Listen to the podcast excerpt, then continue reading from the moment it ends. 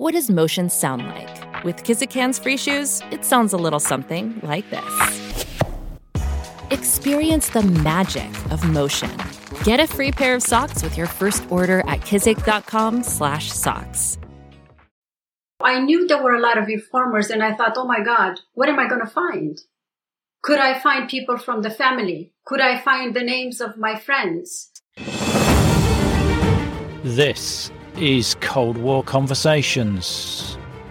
If you're new here, you've come to the right place to listen to first hand Cold War history accounts. Do make sure you follow us in your podcast app so that you don't miss a single episode. What is it like to be under secret police surveillance? On the 10th of March 1983, 12 year old Carmen Bugan returned from school to find Romanian secret police in her living room. Her father's protest against the regime had changed her life forever. In recent years, Carmen gained access to the files of the Romanian secret police. She herself is surprised by the intimacy of the surveillance. Forgotten conversations, love letters, arguments are all laid bare via the detailed notes taken by the Securitate. We hear the sadness of discovering friends and family members were involved in informing on them too. Carmen and I discuss the language of oppression, the subtle and not so subtle methods used to try and ensure a compliant population, but still thwarted by humanity even in the darkest recesses of the Romanian prison system. It's a warning from history and the meaning of freedom in current times. Cold War history is disappearing, but a simple monthly donation will keep this project going and allow me to continue preserving these incredible stories. You'll join our community, get the sought after Cold War Conversations drinks coaster as a thank you, and bask in the warm glow of knowing that you're helping to preserve Cold War history. Hi, this is Tree from Berlin. I decided to support Cold War Conversations with a monthly subscription for a couple of reasons. I believe it's so important and interesting to hear these stories from that period, good and bad. Books will tell you so much, but the real life stories from people who were there make it so real. Just go to coldwarconversations.com slash donate. Alternatively, you can help us by sharing us on social media and telling your friends. It really helps us get new guests on the show. I'm delighted to welcome back Carmen Bugan to our Cold War conversation. My father, Ion Bugan, had difficulties with the communist government in Romania from the 1960s. And he served seven years in prison before meeting my mother. Um, in 1969, he met my mother. Um, they were married very quickly, and I was born in 1970.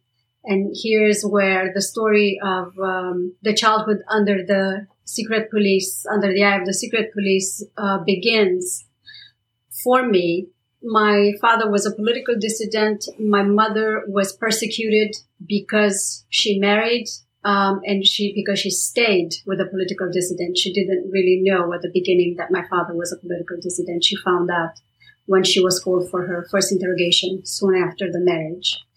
And during the Ceausescu era, um, in the 1980s, when there were shortages, they bought uh, a typewriter uh, illegally. They um, spread uh, anti-communist propaganda all over Romania and uh, buried the typewriter in a backyard. My father was arrested uh, following a public protest against Ceausescu on 10 March 1983. And uh, from that day on, uh, we lived under 24 hour surveillance until 1989 when we left the country. So that's the background of the story. I mean, I suppose um, if I were to make a portrait uh, of, of the family uh, during that time, the biggest part of that portrait for me was really seeing the house when aged 12. I was 12 really seeing the house fill up with people with leather coats and in, sort of briefcases and asking me a lot of questions, having my first interrogation. Later on, um, I, I've written a poem called Portrait of a Family. once I learned English, and that talks about that particular day and the experience of seeing the family breaking up um, with the secret police. And could we hear that that poem, Carmen? I will read this. When the strangers walked into the house, took the paintings off the walls, and sealed off the rooms with red wax, part of this poem listened in a hospital. A woman's milk fed the words she couldn't say into her child's mouth. For seven months, the strangers stayed in the house. Someone tied the hands of the man who inflamed the center of the capital with protests while they took the paintings off the walls. A few lines cowered in the grass outside the windows with the neighbors who watched the girl answering questions to the strangers who settled into the house. And yet, someone followed her sister on the streets and photographed her pure black eyes, unsuspecting in the paintings on the walls.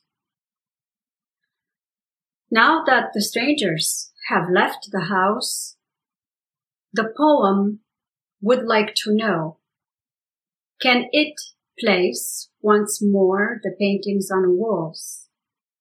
Will the sun tell the secrets of his mother's milk? Will the handcuffs come off the man's hands?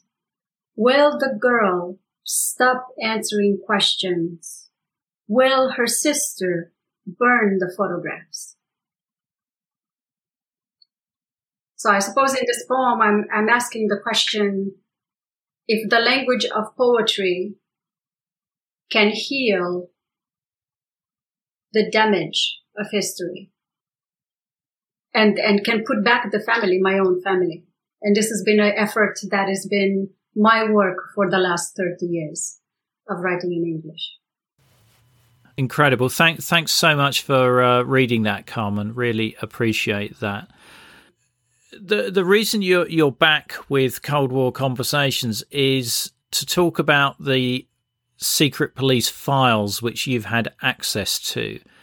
And one of the the first question I wanted to ask you is when you were told that you could get access to these files, were you reluctant to actually look at them for fear of what you might discover in them? Yes. Um, I was terrified. I was both elated and terrified. I remember receiving the letter and, and I received access to the files just as I finished Burying the Typewriter and the book was being prepared for publication. So the book was already written. What was really um, shocking uh, uh, about that feeling I had first, you know, seeing the files.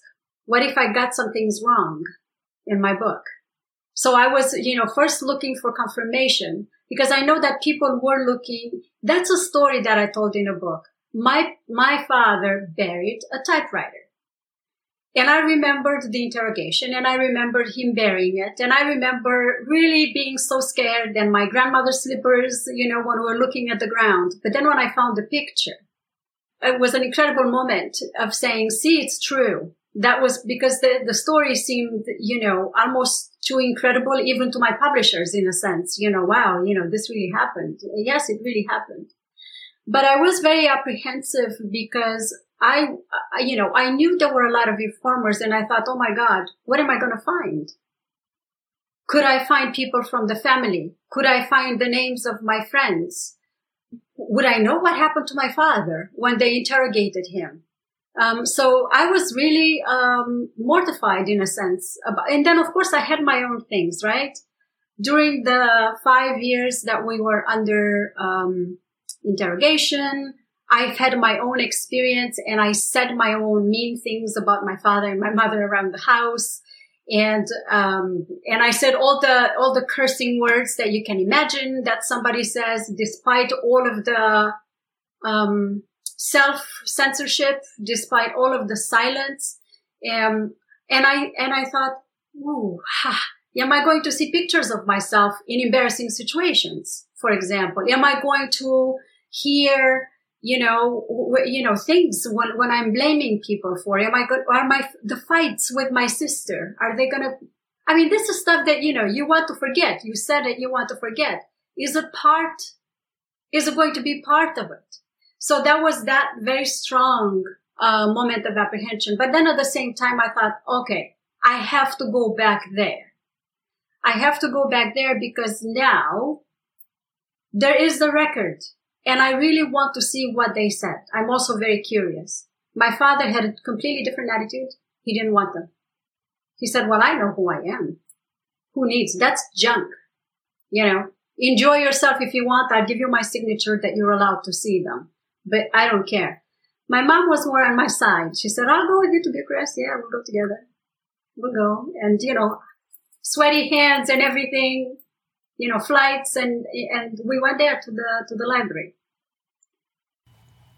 What was it like the first time you opened this and you, you saw something that, well, it's almost like an echo of 20 odd years ago in these musty pieces of paper recording your life from what I can make out in really intimate detail. I mean, every conversation and these secret police officers interpreting your words in in certain ways trying to think about what your emotions were i mean it's it's incredibly intense the level of surveillance how, how did you find that when you you first started digging into those files well, so first there was the sort of when we went to the library at the Center for the Archival Research, there there was, you know, the building itself was quite beautiful, and you you know you sit as you would sit in any library. So that was sort of removed from from normalcy in a sense um, because it wasn't some kind of dingy place where you go and you expect to find bad stuff about yourself. But it was you know very nice sort of place where they, they bring the files to you with a glass of water. Um, and then we found ourselves my mother and i just flipping through the pages and um, being totally shocked oh god that conversation. Oh, look at that picture. Oh, that's from that year. To my surprise, all of the details of my adolescence, complete with love notes I wrote to boys, thinking one will never read, I mean, nobody else would read them other than them. I mean, they're, they're notes I, you know, even hid from my mother.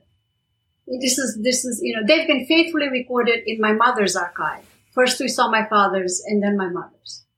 My yearly letter to my father in prison and his postcards to us, the conversations my father had with the men in his cell, all are recorded and sometimes paraphrased, and the transcripts of our dreams that we, you know, we talked about dreams in the morning and then they were recorded then.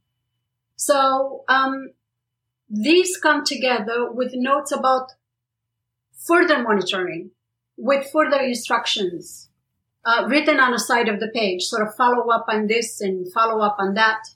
Um, and glosses about the, our state of mind. You know, this is undermined. Uh, th- th- there were instances where the emotional states were there. Imagine two things imagine sort of being a bird pecking at the ground and seeing the seeds and the grass, right? This is what you see. But with these files, imagine being that bird sort of soaring up and seeing everything from a larger perspective. So it gave me this view from above. Um, there's my father in prison in Aiud, or in the interrogation room in Rahova. There's my mother in a hospital making calls in a village to the elementary school teacher saying, is Carmen okay? Is she alive? Is she home? I, I, am, I am, my mom is recorded saying, I'm like a fish out of the water. I can't breathe. I don't know what's, up. what about the other daughter? Can somebody please go and find my children and call me back? And then, of course, these teachers are not allowed to call her back anymore. The, the conversations are shut up there, so she wouldn't come in contact with them. And then there is a house inventory with absolutely everything down to every single pair of shoes and every single, um, you know, bottle of sunflower oil that is in the house, all of it being recorded. Um, so I did get that sense of looking globally at the story, as it were. But then at the same time, psychologically, there was a very unnerving period. Um, I remember at the time when I was reading the files, I was recording a program for the BBC and they gave me this recorder just to get my um, reaction to different files. And I was in France living at that time uh, with my very young children. And I was, you know, in a kitchen late at night reading the files and crying into the microphone and just saying, Oh my God, I can't believe this. Um, they're actually talking about my brother crying in his sleep. You know, that, that, that, that kind of stuff. So it was very uh, strange to, to, to read those. Suddenly there was another reality. Um, I mean, I suppose that there are two aspects of my experience here. The first aspect is, yes, I'm the daughter of these political dissidents. My father was physically taken to prison. My father was, uh, my mother was physically held in a hospital. We were pulled out of school, were, we were interrogated. Okay. And now I lived and I can tell the story. But then the files, once I read them and, and over the years, they made me understand this, the mechanism of oppression, how those acts were enacted in language and through language. And, um, this is this is precisely the the effect of surveillance on ordinary citizens that is, um, I suppose, immortalized in all these files of all these people from Eastern Europe during the Cold War. That that personal, that um, also there are different kinds of files. I mean, I can tell you about the different the, categories of them. You know, there were the files of my father recorded in the Aiud prison and how many days of prison he has to execute as a prisoner and um, what he said to his friends there. You know, if I come out alive, he said at one point, you know, I'm going to buy myself a bottle of wine on a train and some ham, and that'll last me all the way home. You know, these conversations were there. That was the first time he was arrested. I found the file, which is so endearing. You know, they found an empty bottle of beer, um, a pocket mirror, um, two, um, light bulbs for flashlights. You know, these are the things that they confiscated and they, they had to get provisions on where to keep them, where which members of the family would keep them, will store them till he's, till he returns from prison. So those are those prison files, those documents, you know, the beatings that he took, the solitary confinement, how many days and, and, you know, how many kilograms of chains. Okay were, were un, put on him. Then there were the files about the correspondence, the, the postcards that we sent to each other to prison in the 1980s. Some of them are copied out. Some of them are re- rephrased. And they're just sort of, they wanted to give the gist of what we said in those postcards. So I have now a, a, a file. I have a file here with, you know, with the correspondence here and it's you know written beautifully in their you know in their hand letter so the effect on me i mean i've become sort of friends with this handwriting because they knew they knew about about my life. And then their files about work orders. The man who is in charge of the woods outside the village. That man who brought wood to my mother in exchange for, I don't know what, eggs from the hens or something. That forester was tasked to talk to her about my father and he was monitored um, in order to record for her, but he was also monitored. So he would be monitored in turn. Okay. So, so the informer had to be controlled to make sure that the informer doesn't slip any kind of hint that, Hey, I'm spying on you. Uh, so there were those, uh, work orders in there. And then there were the conversations that we've had on a phone, that those were the transcriptions and the conversations that we've had in a house. So there are all these levels um, that make a very intricate language of surveillance, uh, which which was behind the simple uh, uh, gestures of us not being able to find friends somehow, or not being able to find a job for my mom, or not receiving each other's letters from prison. So in this sense, they've been really illuminating for me. So they were recording audio and then transcribing it into the files. Is that how they were capturing all these conversations and and details? Yes, this is how they were doing this. Yes. And and I've asked for the tapes when I was there and they said, you know, some have been destroyed. Actually, some also they've been re-recorded once they've been transcribed. They've been recorded over to save um, to save the tapes, and some we we still don't have access to. I mean, there's some visual and some audio material that we still don't have access to. You know, we just have to live with the fact that you know they might never find them where they, they were saying that they don't have enough staff to actually sort through all the material for people. So what I have is um, photocopies of transcripts that have been entered and dated and numbered in there. There are many of the um, uh, many of the things are missing though. Uh, there are gaps, and so what happens is uh, it's a it's a very strange sort of surreal memory experience that I have with this month we knew that something was happening in a family, but they haven't recorded it or why they haven't recorded it. Where they mentioned uh, one of the grandfathers but then they stopped or they blocked some things. And this makes me think, was actually Bunicu Neculai, was he part, was he asked to give information? Why is that part blocked? So there is, you know, um, redacted. There, there are several senses. One, at one point, the files confirm memory. Yes, this happened and we remember this. Painful as it is, it confirms it. There was a visit to my father to prison. There was, there is the, the record that says I did something, but I don't have a memory of it. So there is a transcript of me visiting my father in prison. It's called an audience uh, with his daughter. And I have no memory of that. I was 17. Um, I have no memory of that. And so that makes me question what is there something wrong with my memory? Have I blocked it out? Where, what was everybody else? Why am I alone there talking to him?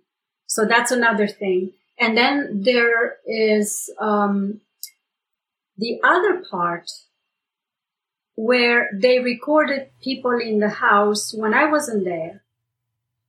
So it's like discovering something new. What happened in my absence? What happened to the family life in my absence?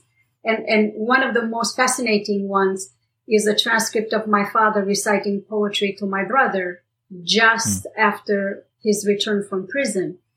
Um, and it's a, it's a transcript that I talked about, um, in, in my book, Poetry and the Language of Oppression, because I, I just, I just found it really shocking is, is a recording made on February 12, 1988.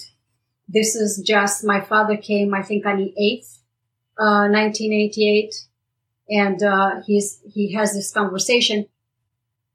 Shall I read you my translation of the file? Yeah, yeah. No, I'd be really interested because I think it would be interesting just to hear the the level of detail that there is in these files. Yeah. So it starts with with the date and the indexing by the time and who's doing the recording and the transcribing and then we had a code name for the family. We had several code names, but the code name for the conversations in the house was Barbo.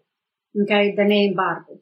Hi, this is Rhonda in Virginia, and I support Cold War conversations because I think the work that Ian is doing is critically important. I think it's vital to record the firsthand accounts of people who lived and experienced the Cold War um, because it illustrates history in a way that a book never can. So, thank you so much for the podcast. It's my favorite podcast, and I look forward to it every week to be like Rhonda and help to preserve these incredible stories of the Cold War?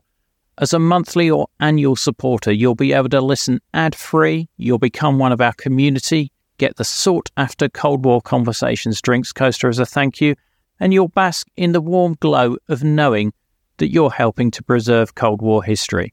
Just go to coldwarconversations.com slash donate to find out more. In quotation marks. And at the top of the file, it says to pay attention to this one. We're monitoring this one. And then it says, hour 6 a.m. in the room, the objective, who is my father, listens to the news from Radio Free Europe. The children sleep. He is listening by himself. At 7.35, Carmen leaves the house. Then ellipsis, dot, dot, dot. After that, so time passes. The objective is reciting the following verses to his son. And here are the verses, and they are by very famous Romanian uh, poet. Let us not by the will of the holy God crave blood instead of land. When we will reach the end of patience, everything by turn will end. All right. Son. That's my little brother, five year old brother. Is this all? Father, uh, I no longer know this poem. I like to live alone, not with people, because I do not trust them. Son, is this what you mean by loneliness? Father, yes. I mean, reading this 25 hmm. years on, as I've become a poet shaped by my father's typewriter, by my mother's hospital uh, months with my little brother, and and and by the experience. It was a moment for me um, that was staggering in itself. First of all, my father doesn't recite a lot of poetry, so it was a knowledge into him. Second was I've learned that my brother learned what loneliness means by the experience of talking to my father. It wasn't a word that he's learned at school as you learn it, you know, here's a, the word lonely, it means, you know, a bear with no friends or something. Uh, so that deep connection, and this is what I want to, I'm so aching to talk about this with everyone. The experience, the relationship between experience and language is so, so deep. And I, and I suppose the language of surveillance makes it so plain in here because it captures an intimate moment that most of us would have forgotten.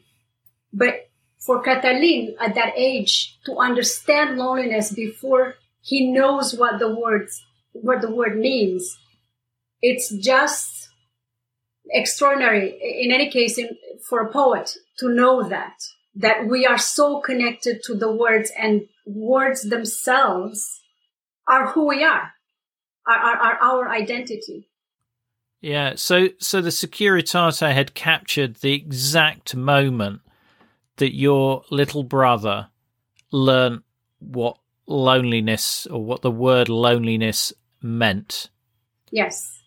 You wouldn't want that level of surveillance, but to have that moment captured must be quite precious yeah, for sure. This is one of the finds, right? That you always, I mean, I said that my book Poetry and the Language of Oppression is a, is an incursion. You know, mm. you raid and then you come with the booty. This is, this is, this is my war now. You know, I'm raiding that language of surveillance. And this is a trophy that I'm coming back with. That hmm. moment of, of learning and of the connection between experience and language of how they become one and the same. Um, so there is that sense of real discovery that there is, you know, in a sense, you know, you're glad that the record exists. And the reason you're glad for it is because you know you cannot erase it. I mean, if it was possible to erase everything, I would prefer to have it all erased and go on with my life. But knowing that this will be there forever, I'm glad then that there are these moments in there because there is something for me to take. There is, there is something for me to discover it does feel a bit like looking, you know, through a keyhole into your own life. And that's weird. That's really weird. I mean, because, you know, most of us like to think that, well, I know my life. So, and I know my secrets and I know my, my sort of shameful moments where I know my tender moments and they're mine and I own them. But it's another thing to sort of look through these and read through this in, into a keyhole in your own life and you're thinking, but that's somebody else where that's somehow these two people belong to me. They have such the surveillance and the, this language of surveillance, this intimate observation of the person, almost anatomical, the way they've made it um, look. It has an effect of displacing one from oneself. It really messes up with your identity. It's, it makes me very sort of tentative. I have to check against the files if what I remember is, is, is exactly the way. I have to, to say that everything that I account now, I have to double check it. Not because that I'm afraid that I'm lying, but because I'm afraid that what if I misremember something? And then when I find that there lies in a file, in the files, I can't turn back against them and say, well, that's a bloody lie. You can't make up that stuff. You can't, you have no right to make up that stuff. That's not, that's not what I said. And that's not what I meant. And, and, you know, as well as feeling violated, you know, finding out, you know, uncles and cousins who are informers, you know, you feel like I really would prefer not to know that because I love these people a lifetime. I don't really want to even know that. And I guess it's it's also their interpretation as well.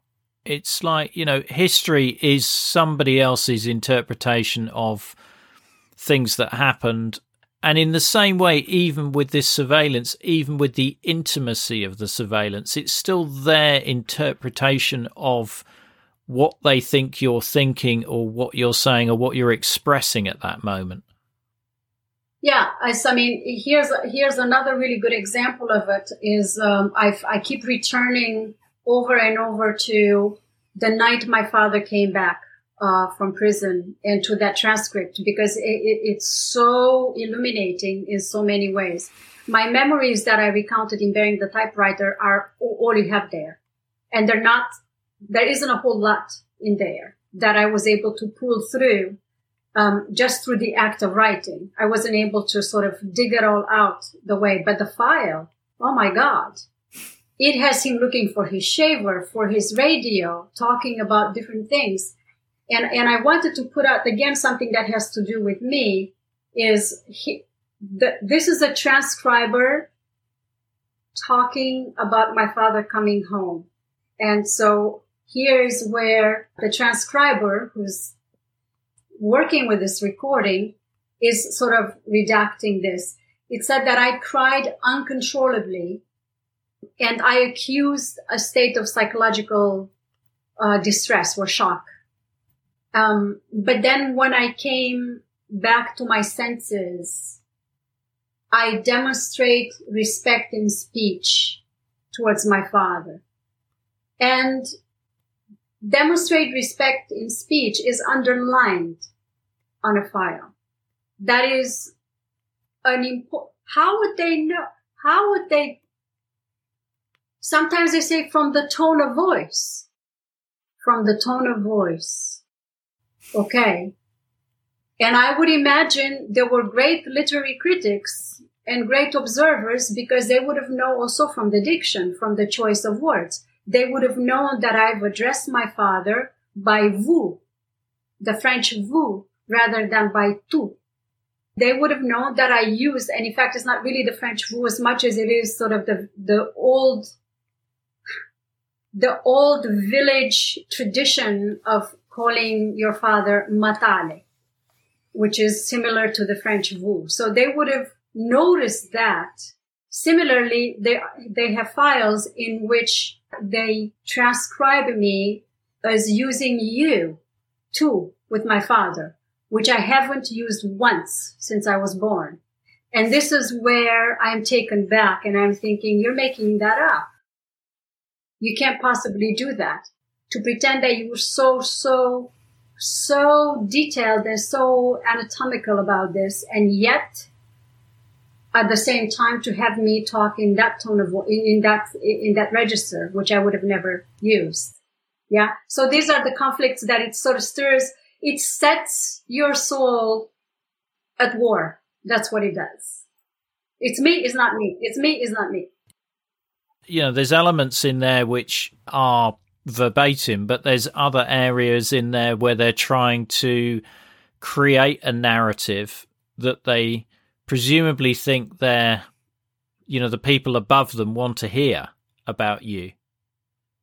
Yeah, there is, and and in fact, I I have a file about that, um, and and it's, it's something that I would really like to to tell you about because it's it's quite interesting. Again, about a week after he came from prison, my father started receiving death threats on a phone and th- there were interesting, interesting calls. And so he goes to the local police station and he says, you know, I served my time. I served my punishment. I am corrected. I will not do that kind of stuff again. Would you please not kill me? And then the policeman says, what are you talking about? And he says, well, I received death threats. Um, again, now, the way this is told with the notes to give it to the chief at the district to read this, um, is told as if my father is making it up as an excuse for him not to find the job. The reason for this is to arrest my father again as a parasite. The parasitism was very big during the Cold War. If you are a persona non grata, if you were somehow um, undesirable because of your political views, and if you didn't have work, then you would be arrested as a parasite. Okay. Now, nobody, you know, within a few days offered my father a job, but he did receive death threats. So my father said, you know, can you let me live? And they were saying, well, he just doesn't want to go to work. You know, because he's afraid if I get out of the house, what will happen to me? Then there is another one, which is even darker, Ian. And this is something that brings me to a particularly personal experience that I don't really want to talk all, all about it. But there is a threat made against the children. Um, a man calls from Bucharest asking my father to meet with him my father says, well, I, I'm not, uh, that kind of person.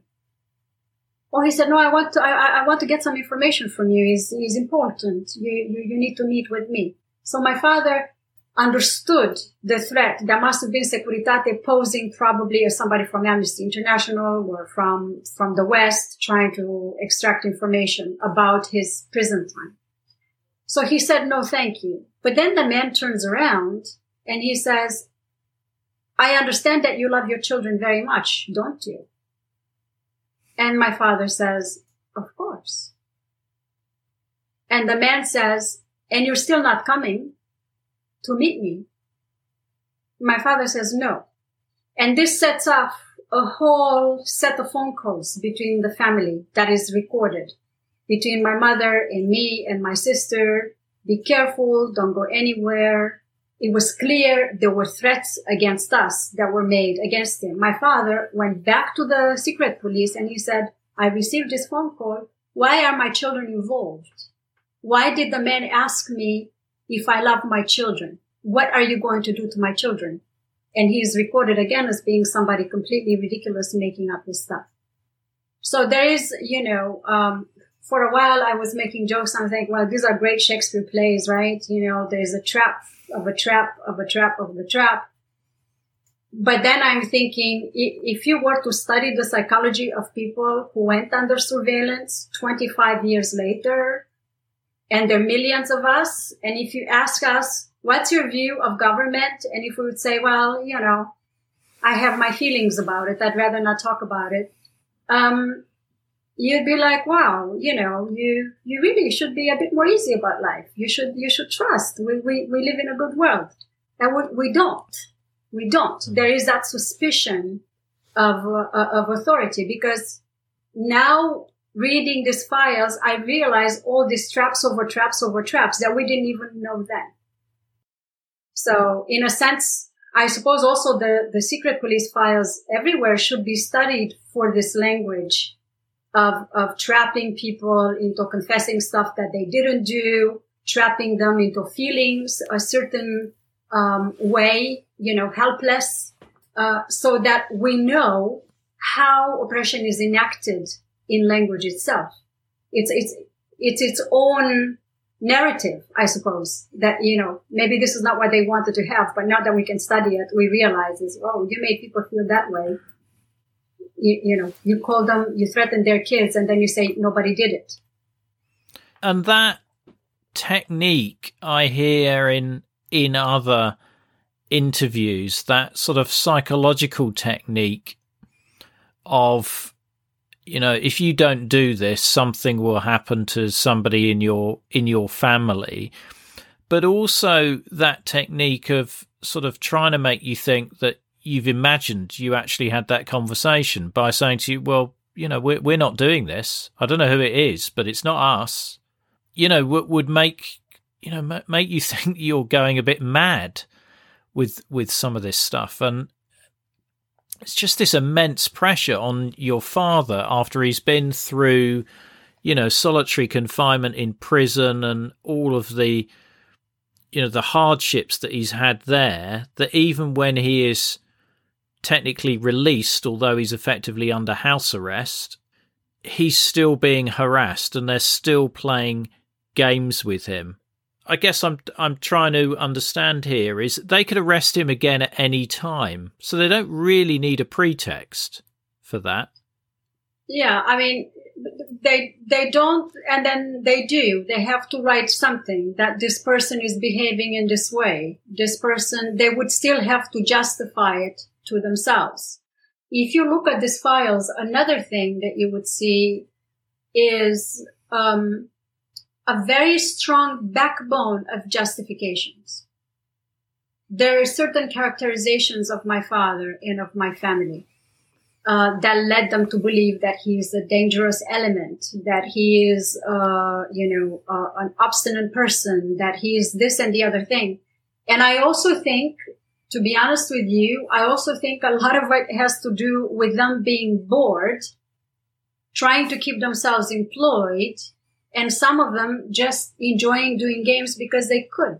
There is a sense to me of the human character coming out at, at its worst in certain uh, files. Do you know? There's almost sadistic kind of stuff, you know. So they're toying with you. They're, they're playing, yeah. But I mean, it's, it's the kind of playing that has my father utterly confused about where to go. There is somebody who asks somebody who asks somebody else to ask him which way are you returning from work when he eventually got a job? By the train station or by the bus station? Are you taking the bus or are you taking the train? Now my father came home and he told my mother, I don't know why people keep asking me if I'm taking the train or the bus home. Why do you think they're asking me? And here I want to give you a love moment. It's extraordinary what I found in this file. And it just, to me, is, you know, God, I love my parents. She said, from now on, I'm going with you every day to the railway station and I'm going to wait when you come off of the train. So you go with me. Now, this is my mom who's been under surveillance and suffering because of him and fighting with him. And honestly, a lot of times, you know, saying to him, I really, really hate you for what you did. But you know, this is, you put me through the worst of my life. right? So there were those fights in there. And this is the same woman who says, but you come with me. That little, I mean, she was like, you know, four foot nine, something like this, you know, distressed and, and, you know, just, oh, I'm going to protect you with my body. I'm going to protect you. I'm going to walk with you and I'm going to take you. And my father takes strength from her. I wrote a poem about that in, in releasing the porcelain birds, um, because I had that sense of triumph. They're standing up for each other. They know, you know, and it, this wasn't my father being paranoid. Now that I see it in the files, maybe at the time it seemed to them, it seemed to him or to her, am I losing my mind? Am I being paranoid? Uh, I wondered myself as a, as a young girl, as you know, not so young, at the age of uh, 17, 18, 19 when I left, you know, I was wondering myself, you know, am I being, am I being, sus- is everybody suspicious in my life? And, and am I always going to sort of hate being with people because I don't trust anybody at all? Uh, but then to find out all this, all these things, to find out, oh, there were people who had code names just to follow my feelings about my father, then maybe I wasn't so crazy after all. I mean, that's another takeaway from the, from the files. You you mentioned a little while earlier about an uncle. So did did you discover from the files that there were some family members who were conspiring with the secret police to gather information on you? Yes, the one who moved me the most was um, my mother's sister's um, husband. He was the loveliest um, uncle. He was, I mean, he was the one who, you know, taught us how to dance to Elvis before we left the country. He was the one who shared his uh, poetry journals from when he was a teenager, 15, 16. He shared them to me when I was that age. He, um, it's very interesting. I remember the time when I was very young and he came on a first visit with my aunt to our house in Draganești. I remember that day very well. They both wore leather coats. Not because they were secret police, but they had leather coats. He had a brown one, she had a black one. And they came in and my parents were taking a nap and my parents told my sister and me, you go play outside. Don't you dare come into the house. We are busy taking a nap. So we're going to close the curtains, close the door. We're busy. Now you go play on the street and anybody who ever comes in here, you tell them we're taking a nap. And so sure enough, you know, a little while later, my, in Romania, people often made, at that point, we didn't have a phone. So people made surprise visits. They would just sort of get on a bus, go for 15 minutes, 20 minutes, half an hour on a bus and visit. So they came to the gate and my sister and I stood with them at the gates and we made sure that they left and they didn't get inside the house. And we were so proud of ourselves. So I remember that for being so proud of myself that I protected my parents' nap. Okay. Fast forward 35 years later, right? Because I would have been like eight, nine, 10 at that time when my parents were napping. Okay, so fast forward, I'm reading the files. My uncle shows into the files. And he writes in the most gentlemanly language saying uh, an account of my first encounter with the objective. I went with my wife to their domicile, domicile in Draganești, but the two daughters did not let us go see them. So I found that, you know, um, but I, I promised that I will go and seek out more information about the background of the objective. On another file, he is recorded as talking to my parents um, about various stuff. And by the time we left, we used to take the calls from the American embassy at their apartment, thinking that maybe they're not bugged but all the transcripts came through. And then, you know, so we kept moving, we kept taking calls from people and from the embassy at different uh, people's houses who were friends, who were friends of friends, were, and everybody was bugged. That's another thing too. Like there are people actually whose names I don't remember. Uh, an association with my parents I don't remember, but I know that my mother was there, you know, in, in, you know, November 1988, taking a call from somebody there in relation to my father. Uh, so there was, and especially her conversations before the divorce were taken at different places, um, at friends and families, and those phone conversations were, were transcribed.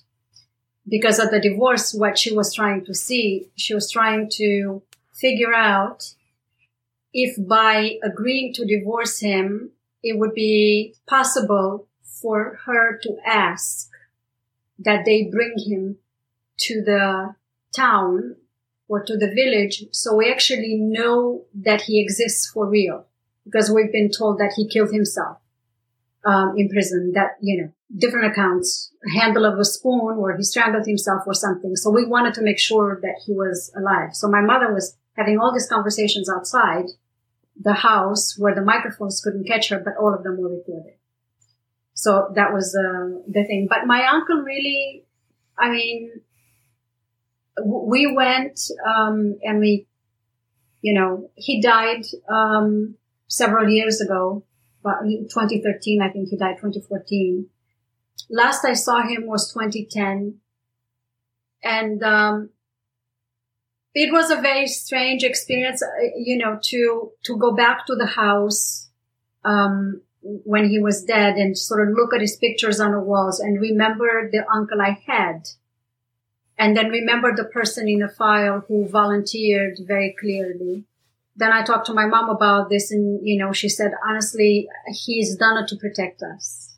That there were also people in the family. There was another, somebody else in the family who had said to me later on, um, listen, I've done this because I knew that if I volunteer to go to give information about the family, I choose what I tell them about you and I'll be okay. I won't be punished because I don't serve and you won't be punished because I will just say stupid things about you. Um, I'll just say bullshit about you. And then this way you're, you're, you're under surveillance.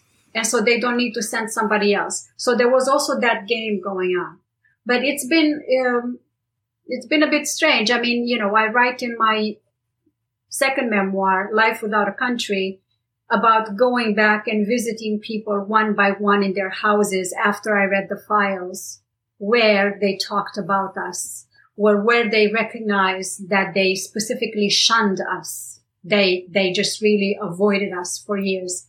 And I went and I met with them and, you know, I didn't tell them about what I knew about them, but I put in a book, sort of the file and then the meeting. Um, you know, not all of it, but you know, enough to give people a sense that, you know, they're, everybody had a double identity and you can't live if you don't have an integrated self, you can't really be sane and you can't live and you cannot have a healthy family, a healthy life, a healthy society. You just can't. I mean, this is the damage done by surveillance. That's what I'm trying to say here. And we were talking about this earlier before we started recording, but it's almost like a post traumatic stress syndrome in, in so much that even though it's 30 years after you experience that surveillance, you, you still are mistrustful of people, even to today sometimes. So it's, it's a different kind of thing, you know, here, but I tend to be very sensitive now of um, anything that has to do with self-control of the language, with uh, anything that has to do with the, the political rhetoric, you know, um, mission statements and stuff like this. There is something very, the policing part of the person comes back very strong mm. uh, for me. It was eye opening to go from the experience in Romania to come to the United States and I think the most shocking experience for me was to go to a policeman and say that I need help with directions where I need help because, you know, I'm scared of something or my car broke. When I grew up with the policeman uh, as could, could he harm us in some way? Could, could he kill us? Could he take away my parents? Could he? So that trust in, in authority has been completely destroyed. So I had to get used to that. But even, even today, I, I'm always sort of stopping and I'm asking myself, what's behind your question? What are you really trying to get at? Um, and I don't like that. Um, that's the, the reason I wrote uh, poetry and the language of oppression is because I have also found a way to work very hard with these words, like I was saying about the word loneliness about my brother, to work very, very hard with the etymology of the words in my own experience. Yeah. And to write myself free, to get this expressive language of poetry that would allow me to say, I have every right as everybody else to feel who I want to be. You know, of course, the muddy part is, well, who do I want to be? Because I have so much knowledge about how people are deceitful to one another. It's very difficult. Right? You meet anybody from, uh, anybody from the Romanian community, everybody from, you know, Eastern Europe here, everybody remembers the surveillance, remembers the suspicions, people just prefer to keep to themselves. Sometimes they avoid each other. Um, and they sort of prefer to take everything with a grain of salt. Um, and that's not accidental. I don't believe that's accidental. Have you ever met any of the Securitate people that were keeping an eye on you, or have you ever attempted to meet them? No. See, that's something I would not want to do. I mean, I have some of their names here, um, and I preserved some some of the names. But I would, I know Timothy Garton Ash did when he wrote the file about himself. For me, is way too traumatic, and I really wouldn't want. I wouldn't have anything to say to a person like that. I wouldn't pretend to ask a person like that, but what were you thinking? And really that person to come up with a coherent answer. So I, I wouldn't want to go there because there is still that rawness of, about it. I mean, we, you know, mm. I have nothing against them. I mean, I wouldn't want to go chase them. I wouldn't want to go expose them. I wouldn't want to go and put them on trial. I don't actually believe in that. But what I wanted to do is to understand the language that they used in order to protect myself and to protect my own children against mistrust, if that makes any sense. Mm. Because I think when you, when you, when you are infected with this mistrust, when you, when you are incapable of really letting go and living your life to the fullest, um, this is when you, when you actually miss it all. And it's, it's not this. So for me, part of that is really looking and understanding that language doing the service of sort of doing the research, talking about it, um, thinking about it, creating um, with it, exposing it for what it is, so that when it surfaces in other in other contexts, people can understand. Ooh, that is the language of oppression. That is um, a way by which people take control over other people, and so therefore we can develop tools to work against that language. So I'm not interested with particular players. I'm not interested with Baciu or whoever the, the, the ones who were the notorious ones in our case, uh, who humiliated us. But what I'm interested in is in the apparatus that they used. Um, well, I think that and it's funny because the word apparatus is is one of the ones that stands out with me in, in one of the sentences in the in the book that I picked out, which was, you know, you say that the apparatus of betrayal made victims of everyone. Yeah, so I wouldn't really. This is what I'm t- trying to say.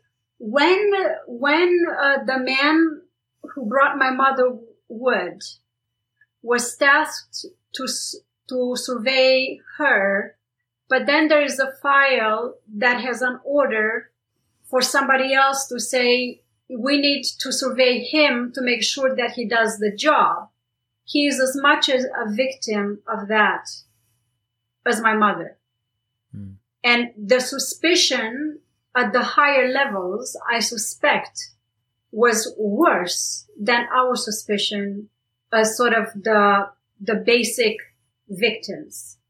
You know, we were the primary material, but I think the secondary material over there, you know, the people who turned all the gears in there, they were more damaged, I believe, than us.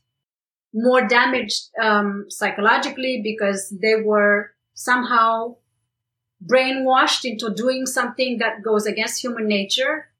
Um, they were infected with a kind of ideology that allows people to harm other people.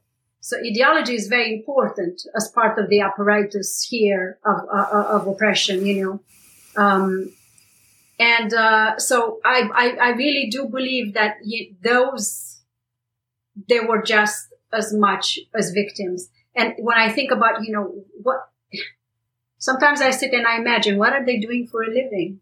Are they bored and they're trying to work in surveillance in other contexts? Are they chasing some of their victims for fun to check out to see what, what they've done with their lives? Um, have they taken up gardening or something? I mean, it's, it's, you know, you do wonder a, a life spent observing and studying somebody not for the right reasons, um, but for all the wrong reasons must do something to you that is just as damaging as. Well, it's not just a life spent studying; it's a, it's a life spent ruining other people's lives.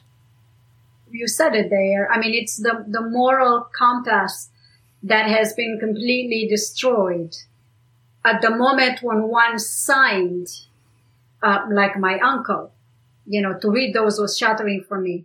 When you sign a declaration that you will serve and you will inform on this person and you engage yourself to tell everything you say about this person, you know that somehow both goes against your nature. And you know that you're eh, eh, eh, you're also doing something that is directly harmful. You know? So it goes both against i mean you could harm you could harm, um, let's say a deer because you kill it and you eat it. That's a kind of harm. But you could harm a person because you want to sort of, I don't know why. There are many reasons to survive yourself, to protect yourself, to protect your family because you're too, too much of a, a coward or, you know, I don't like really throwing away the word coward, but you know, there, there, there are reasons for which people don't have the strength to say no Imagine, I mean, I'm wondering, if, if everybody who was asked, every ordinary person in Eastern Europe during the Cold War, who was asked to sign those declarations and to join sort of the lowest ranks is, you know, if my neighbor next door and the other neighbor next door, where we knew that the secret police slept, and they told us 25 years on this is the room where they slept. And we also had to feed them. It's not like we had a lot of food, but we had to feed, we had to cut chickens and make them food. Okay. If those, if all of those people said no, a collective no, because the society were the backbone of courage in humanity in general, simply made it for that instinctual no to be possible. We wouldn't be talking about this today and the world would be much better. I mean, but it's not like that. It's not like that. It's a lot messier than that. Um, and so, you know, what do we do with it? Do we embrace it and say, well, you know, this is, and what lessons can we learn? I mean, I'm trying very hard to say that there is a way you can use by saying to people in my work, that language has a tremendous power to harm, to indoctrinate, to hurt, to inflict pain, to be used in surveillance, to be used as censorship. This is only language. By saying this, I am also saying that there is the power of language to declare the best of us, to inspire the best of us, to help us envision a place where we can talk ourselves out of conflicts. Now you might say, well, you're totally crazy because, you know, how can you, how can you say these things? Because once you witness one power of language, you're hungry to witness the other power of language. And this is what I've been doing in my work for the last 30 years. Just really, really trying to hammer it out there and say, if I could have this little bit of poetic line, this little bit of story, and if I could allow myself to even think that I could live not as a victim, I hate the word victim. I don't want to be a victim. I don't want to be marked forever. I don't want to be damaged forever. I hate all of that. I hate all of that. So what's the way to work it forward? It's in language. It really is in language. I mean, we are out of the country. Time has passed. Uh, my father is very old now. He's out of the prison. He has been out of the prison for many years now. The physical part is done, but what it needs to follow is the power of words to tell the story and to, and to say, but there is a way of coming up on the other side. There must be. There must be. Otherwise, we're just going to repeat the same old rancors and the revenge and the greed and the same language of betrayal. One one of the things that I I saw that you discovered in the files was a, a greater insight into your father's experiences in prison because I can imagine he probably didn't share a lot with you about his experiences, whereas the files reveal to you much more about that. And th- there's also a link there with the power of language in terms of people in prison being creative with their use of language. You know, you talk about poets in in prison and writing on the wall and communicating and and also teaching each other as well. Yeah, so I mean, this is when I when I turn around and I say, you know, I saw in uh, 20, I think it was 2014, 2013, 2014. Um, I, I, had the tremendous privilege to go with my father and my mother and my brother and my sister into um, several of my father's prisons, and um, one of them was in Aiud, where he suffered in solitary confinement. And then we only, we also went to see room 22, cell 22, where he spent, um, different times, decades apart, uh, in Aiud, and where I visited him as a child. So I got the, um, a chance to go to the other side. The other one was Jilava. This is before he married my mother. And Jilava has this underground tunnels so you have sheep and dogs sort of playing out on the grass. Then you have under the ground about a hundred meters below, you go in and it's basically like graves. Some, some made with cement, some is just dirt. And so my father took us, Jilava now is the museum, so you can go and visit it. They, they take tours, school tours in there. As is, as is Zarca in Aiud. And um, we went and uh, sort of talked to my father. And, and what really caught me was the writing on a wall. Um, and, and the guides were saying, and my father was saying, some of it was written in blood, some of it was scratched with the nails.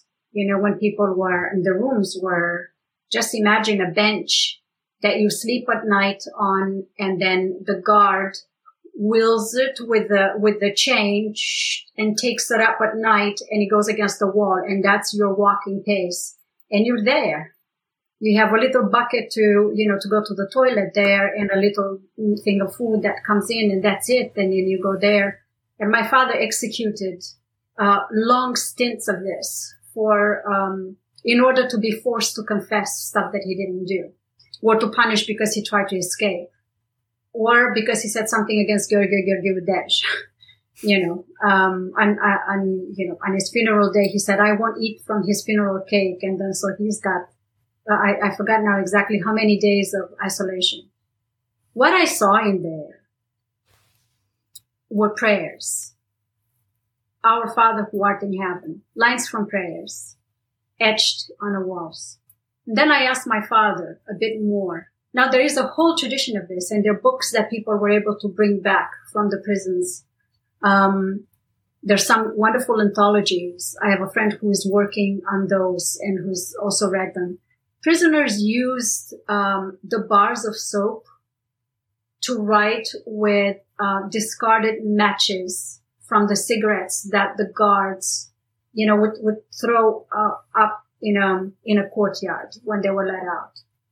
And so they would write little lines. They would do. They would draw maps they would draw stuff that they knew and they taught each other. One of the sort of, um, my grandmother used to joke a lot that my father went to the university in prison. um, but it's true. What happened is a lot of the intellectuals who stood against um, the regime um, ended up in the same cell at one point or another. And these people, in order to survive, they uh, they uh, they they taught each other what they knew. And so my father taught about transistors, about radios. Um, other people taught about everything they knew. The doctors about you know how the body works. Uh, everybody taught something. And um, the other thing that they used is they would the the soles of the boots, uh, okay, full of dust. They would spit on them and make them like uh, from the saliva. They would sort of dry, and then you could use the either the soap or you could use the the match stick to to write on them. And some of it would be lines on the walls. And I was very moved by this because I thought, to me, it's all language, right? If you can't physically be outside, you would conceive of yourself as a human being in words. And you would put those words on a wall to remind yourself that you're a human being. So the punishment that was um, the harshest for intellectual people was that they were not given pen and paper. In response, they wrote with a soap on the walls and with blood and with chains. So I found that extraordinary that's that you know there is that light inside of us that it would not be crushed and uh, that also bears sort of bringing out as a as a as a testimony my father was very proud of that you know saying you know you you learn stuff you talk to people um, and uh, you know there's um, again in in my memoir, which I hope one day will, will be published. You know, I wrote some anonymous poem, uh, poems that I found about Aiud. And I put in some, uh, some verses that were circulated, uh, during the 1960s and then during the 1980s that I found through the, through the research. Um, again, it's, it's language. It makes you think, you know, it's, you, you can only think in words. And it's the only way to make yourself alive is to put those words somewhere. That sort of image of people who are even in their darkest moments in prison are still trying to communicate and trying to be creative with whatever little tools they have they still want to be able to communicate and create words or create communication, no matter how bad the adversity is for them. Incredible. It's been a fascinating um, insight, Carmen. I really appreciate this. Well, thank you so much. Is is um, it's really wonderful. Like I said before, you know, my experience is one thing and I consider it almost visceral. Whereas the, the lessons that I'm learning from the language of the files, that, that narrative, this teaches me how my experience was made possible in language, how it was enacted through language, through those work orders and through those, um, through, through those portraits, different portraits that they, they, they put of us.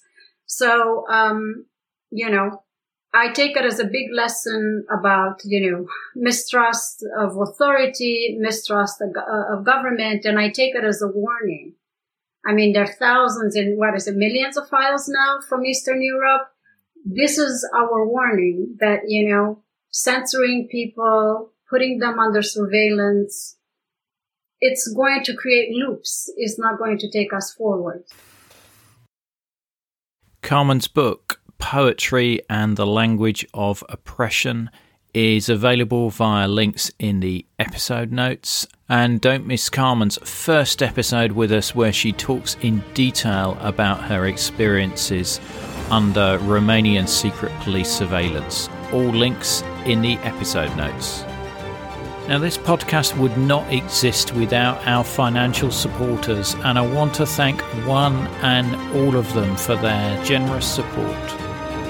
If you want to help us, just go to coldwarconversations.com slash donate for more information. And you can also join our Facebook group where listeners just like you continue the Cold War conversation. Thanks very much for listening. It is really appreciated. Goodbye.